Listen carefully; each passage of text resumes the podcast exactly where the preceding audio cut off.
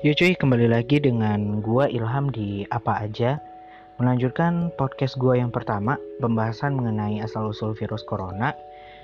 Di episode kedua ini gua akan melanjutin pembahasan corona Mengenai dampak dari virus corona sendiri terhadap sektor-sektor yang ada di Indonesia.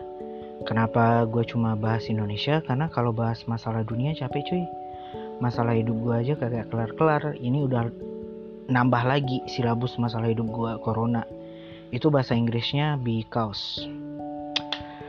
Aduh garing sekali. Oke kita masuk ke inti pembahasan kita ya. Secara dampak di perekonomian Indonesia sendiri salah satu faktor dari virus corona virus COVID-19 itu menyebabkan kur kurs dolar terhadap rupiah meninggi hingga mencapai 16.000 per 1 US dollar Bahkan laporan dari Indeks Harga Saham Gabungan IHSG menunjukkan terjadi penurunan dalam beberapa waktu terakhir. Indeks Harga Saham Gabungan merupakan salah satu indeks pasar saham yang digunakan oleh Bursa Efek Indonesia. Dari glints.com itu tulisannya G L I N T S.com dikutip dari CNN Indonesia Menteri Keuangan Republik Indonesia mengatakan bahwa proyeksi pertumbuhan ekonomi Indonesia hanya akan mencapai 2,3 persen. Bahkan dalam situasi terburuk, ekonomi bisa minus hingga 0,4 persen.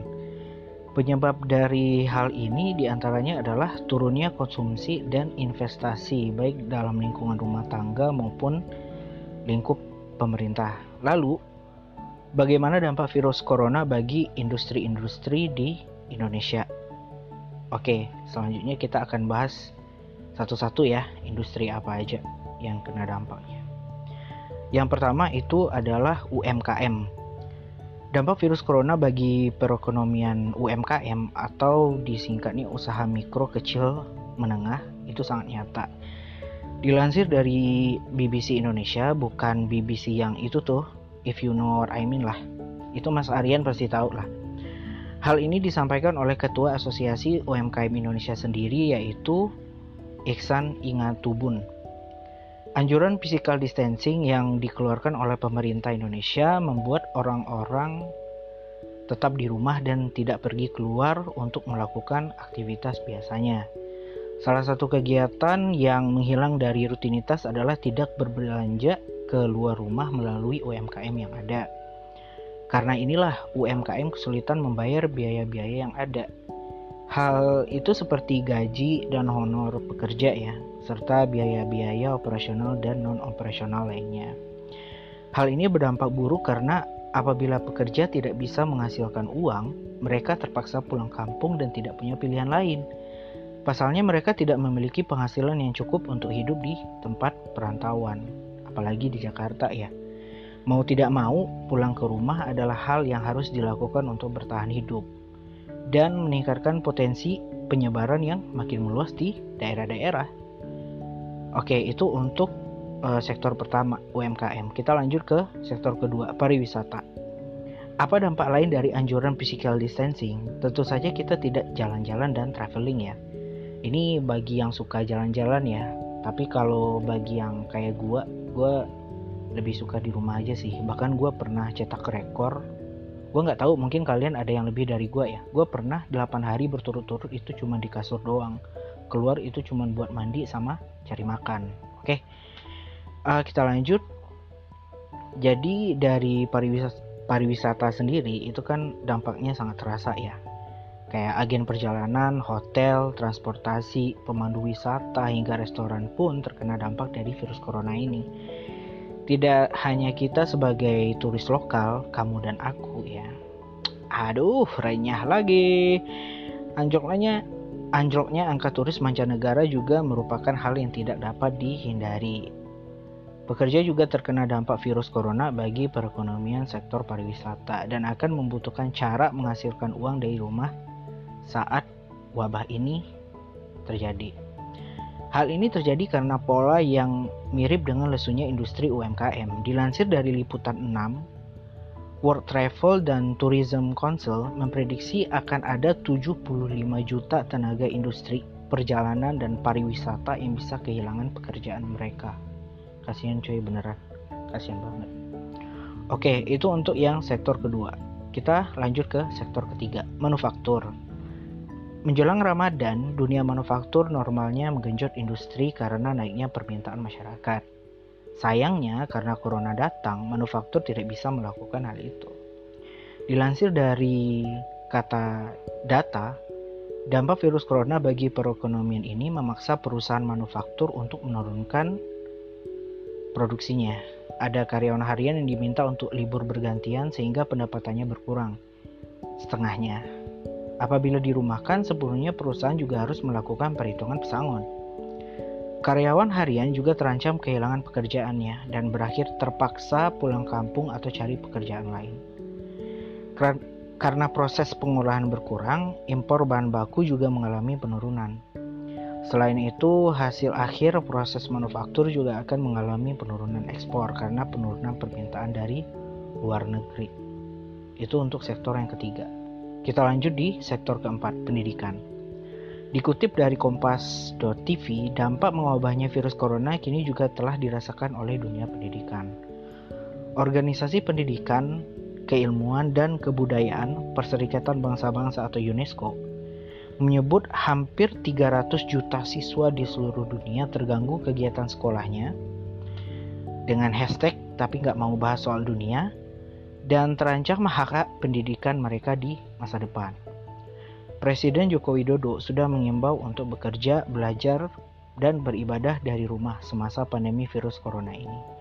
Pemerintah juga sudah memutuskan untuk membatalkan ujian nasional 2020. Enak sekali. Gak ujian. Seberapa besar dampak virus corona terhadap dunia pendidikan di Indonesia? Ini kan jadi pertanyaan kita semua ya. Atau efektifkah langkah belajar dari rumah yang sudah berjalan selama ini? Untuk menekan penyebaran corona sejak 16 Maret 2020, pemerintah memutuskan agar siswa dan siswi belajar dari rumah. Kebijakan ini diharapkan pemerintah bisa mengurangi mobilitas pelajar dan mahasiswa sehingga dapat menekan penyebaran virus corona. Dalam prakteknya, proses belajar mengajar di rumah, siswa dan guru dibantu dengan aplikasi belajar online. Namun, sejumlah kesulitan ditemui para guru dan siswa dalam menjalankan metode belajar dari rumah. Belajar di rumah menjadi langkah yang dinilai ampuh dalam memutus rantai penyebaran virus corona. Namun, tak sedikit orang tua dan siswa yang kerepotan dengan kegiatan ini sehingga diperlukan kiat khusus untuk melaksanakannya. Oke, kita lanjut ke sektor kelima rumah tangga. Di sektor rumah tangga sendiri dampak corona sangat terasa ya. Dikutip dari gua sendiri yang ngomong ini.com, data jumlah positif yang terdapat pada tespek meningkat tajam setelah diterapkannya physical distancing yang apa-apa semuanya di rumah aja. Dan ini adalah PR untuk tim sensus penduduk ke depannya. Oke, di atas adalah beberapa sektor yang terkena dampak dari virus corona seumur-umur gue baru kali ini sih ngerasain hidup kayak gini amat ya. Yang mana setahu gue kalau di Indonesia setelah masuk bulan puasa, euforianya itu kerasa banget.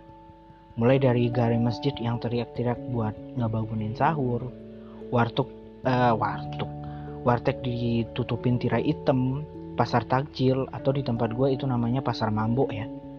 Bocah-bocah yang keluar malam buat perang sarung sama petasan, Sampai ABG-ABG perempuan yang izin sama orang tua buat tarawehan sambil bawa mukena. Tapi di luar gang udah ditungguin sama doi yang udah siap-siap sama Satria FU ban cacing yang make kopi sama sarung. Tapi tujuannya bukan ke masjid ya. Dan juga acara bukber yang jajiannya kapan tahu. Dan kebanyakan ngomong gue ngikut aja. Tapi sampai Bring Me The Horizon ngeluarin album koplo juga nggak jadi-jadi banyak perubahan yang terjadi disebabkan coronavirus ini dan semuanya itu tergantung gimana kita bersikap dan semoga ke depan pandemi ini bisa cepat selesai.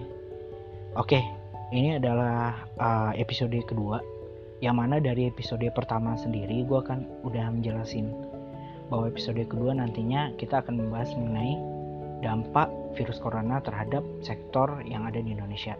Nah, di segmen ketiga nanti kita akan membahas bagaimana pencegahan virus corona dan kiat-kiat kita dalam melawan virus corona ini. Jadi uh, ditunggu ya, cuy.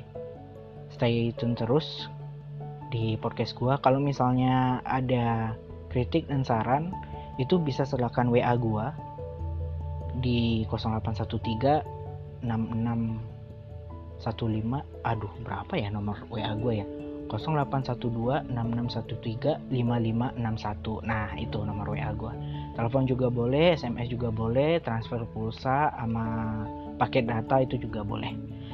Oke kita lanjut ke segmen ketiga ya atau episode ketiga ke depannya. Ditunggu ya cuy. Saya tune aja. Ciao